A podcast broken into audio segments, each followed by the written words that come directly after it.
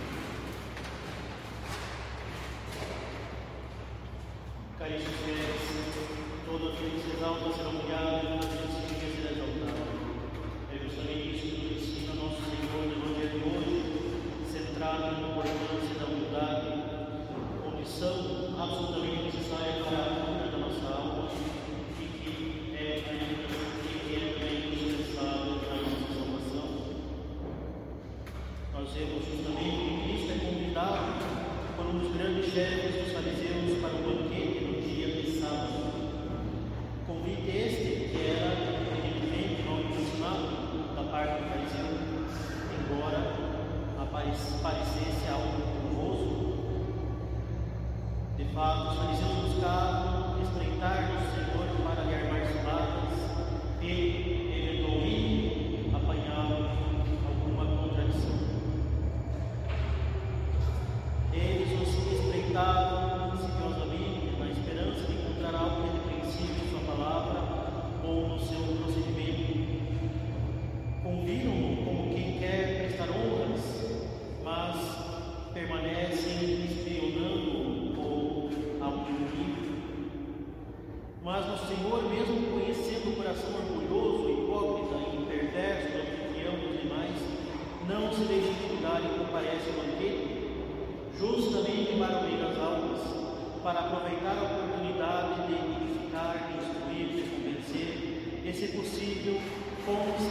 para a verdade aqueles com os quais ele iria comer.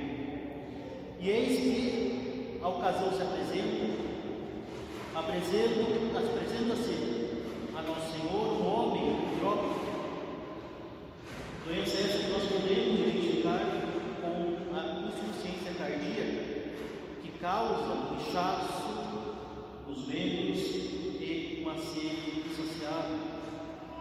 doente, no entanto, não pede a cura, com receio de que recaia sobre ele a fúria farisaica, prestes a condenar a cura sábado. Nosso Senhor, então, olhando os corações, antecipa a questão e pergunta: É permitido fazer curas no sábado? E em seguida, quem há dentre vós que se o seu jumento o seu boi poço, não tire logo, mesmo no dia de sábado? Ao que nada podiam responder, como ensina São Beda, o venerável, se diziam que sim, que era permitido, por que então a preocupação em saber se o Senhor vai fazer a? Se não é permitido, porque fazem algo de muito menos importância do que realizar uma cura nesse dia, que é salvar o animal que tenha caído no poço? Como é patentemente permitido pelo Deuteronômio, que exprime a lei mosaica. E assim, calando os fariseus,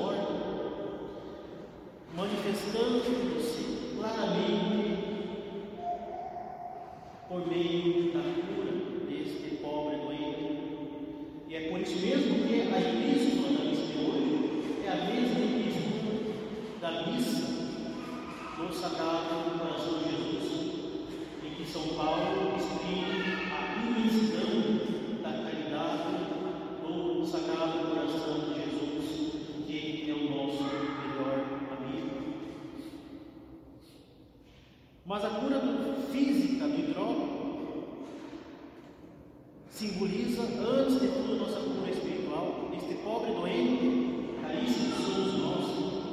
Ele simboliza o homem que se deixa dominar pelo orgulho, pelas suas paixões desordenadas, pelo mundo com seus dons prazeres e vanglórias. Este homem é um homem doente que não tem paz nem alegria verdadeiras e que caminha para a morte da alma. Com efeito, assim como o hidrópico nunca tem a sua sede saciada, e quanto mais bebe água, mais tem sede, o orgulhoso nunca tem paz, pois nunca vai se ver honrado e tratado de forma conforme a falsa concepção que ele tem de si mesmo.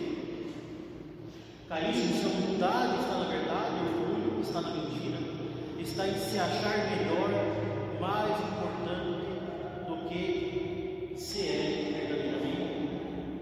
Assim, o orgulhoso, quando é honrado, nunca achará que é honrado o suficiente e só consegue ver aqueles que têm mais honras. Sempre faltará ao orgulhoso, ao menos, alguma honra ambicionada. E esta falta há de atormentá-lo mais do que consola todas as demais honras que ele já tenha recebido. Da mesma forma, caríssimos, os prazeres e alegrias deste mundo nunca saciarão por completo o homem. O homem, nós, fomos criados para a beatitude celeste. Nós fomos criados para a alegria infinita de estar junto de Deus. Que se juntem todas as alegrias passageiras do mundo, que se ajuntem todas as riquezas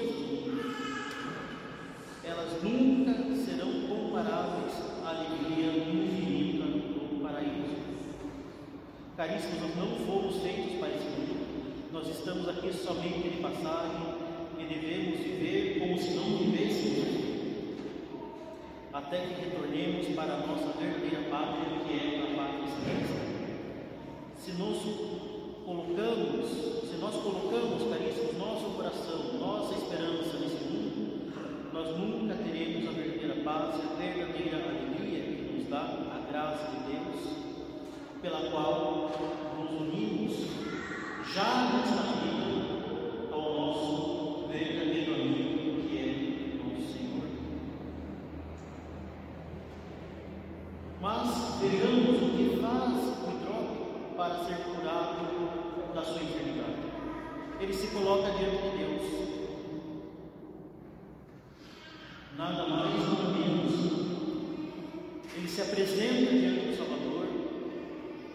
Ele apresenta o seu ser incapaz de retornar para a pátria celeste pelas suas próprias forças.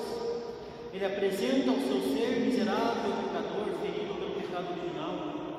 Ele apresenta o seu ser rebelde à graça divina. Enfim, ele apresenta todas as suas misérias diante daquele que é a perfeição infinita, diante daquele que é o caminho, a verdade e a vida. O caminho para o céu, a verdade que nos revela os mistérios de Deus e a vida da nossa alma. E assim, humildemente, reconhecendo a sua incapacidade e as suas misérias e a grandeza do Senhor, do único que pode salvá-lo, ele se deixa tocar por Cristo.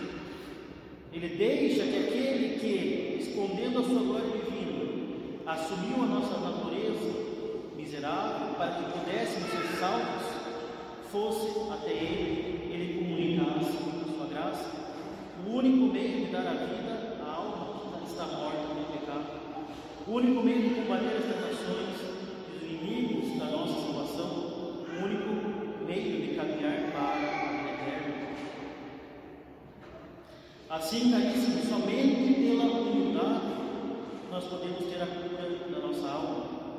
É por isso que logo em seguida nosso Senhor dá aos fariseus uma lição sobre a humildade. Ele nota que os convidados ao chegarem no local do banquete disputavam entre si os lugares mais importantes.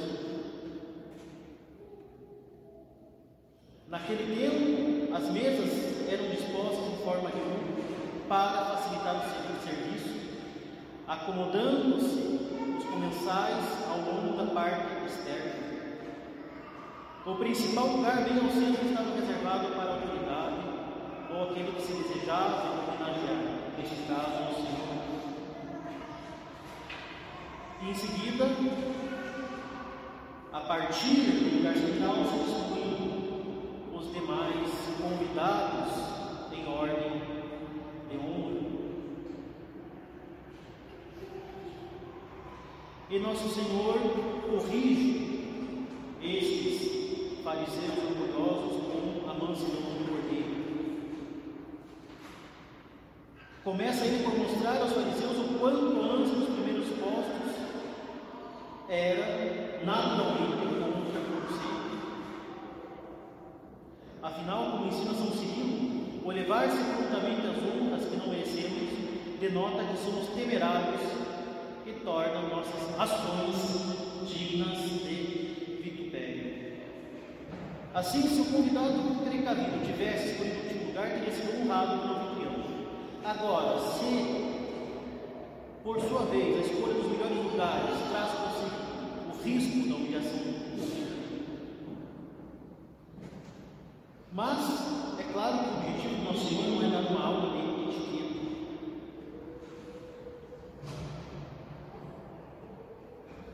A mensagem do ensinamento do nosso Senhor é uma mensagem espiritual. Não devemos buscar agora aquilo que está reservado para o fim. Não é nessa vida que devemos buscar as glórias e as felicidades, mas no futuro, na nossa pátria celeste. Não devemos nos crer capazes de nos salvar por nós mesmos, pelas nossas próprias forças. Nós somos pobres criaturas, pecadores miseráveis. É somente pela graça divina que podemos alcançar a salvação. Se queremos a glória verdadeira, a glória da bem-aventurança eterna, devemos nos reconhecer em primeiríssimo lugar incapazes, pecadores, necessitados da graça divina. E por isso mesmo, pela nossa incapacidade de nos colocar diante de Cristo, fonte de todo bem, e principalmente fonte das nossas eventuais qualidades. E Cristo vem a nós, e Ele está pronto para nos curar, mas nós precisamos reconhecer a necessidade dessa cura, reconhecer que somente Ele pode de fato nos dar a salvação e a verdadeira alegria.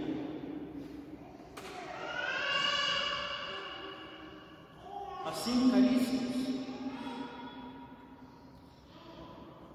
lembremos que a humildade está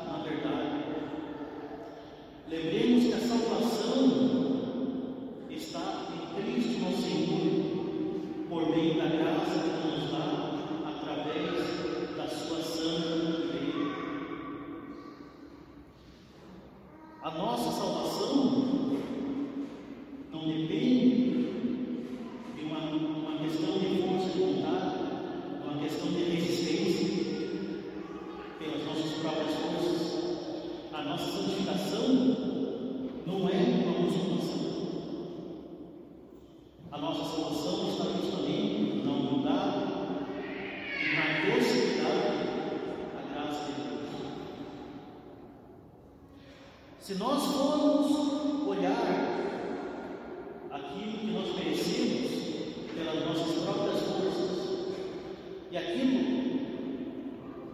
que nós somos capazes de fazer por nós mesmos, mas no olhar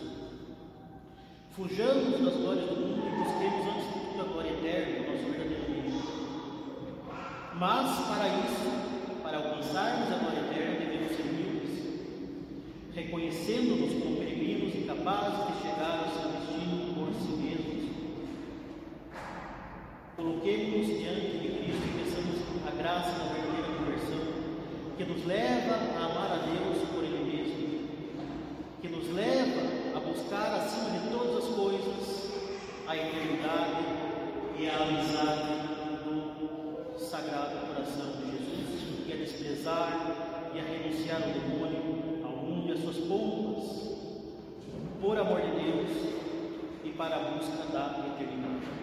E assim, humilhando-nos nessa vida, seremos já nessa vida consolados pelo bom amigo das nossas almas e exaltados na glória eterna por Cristo nosso Senhor. Louvado seja nosso Jesus Cristo. Do Pai, do Filho e do Espírito Santo.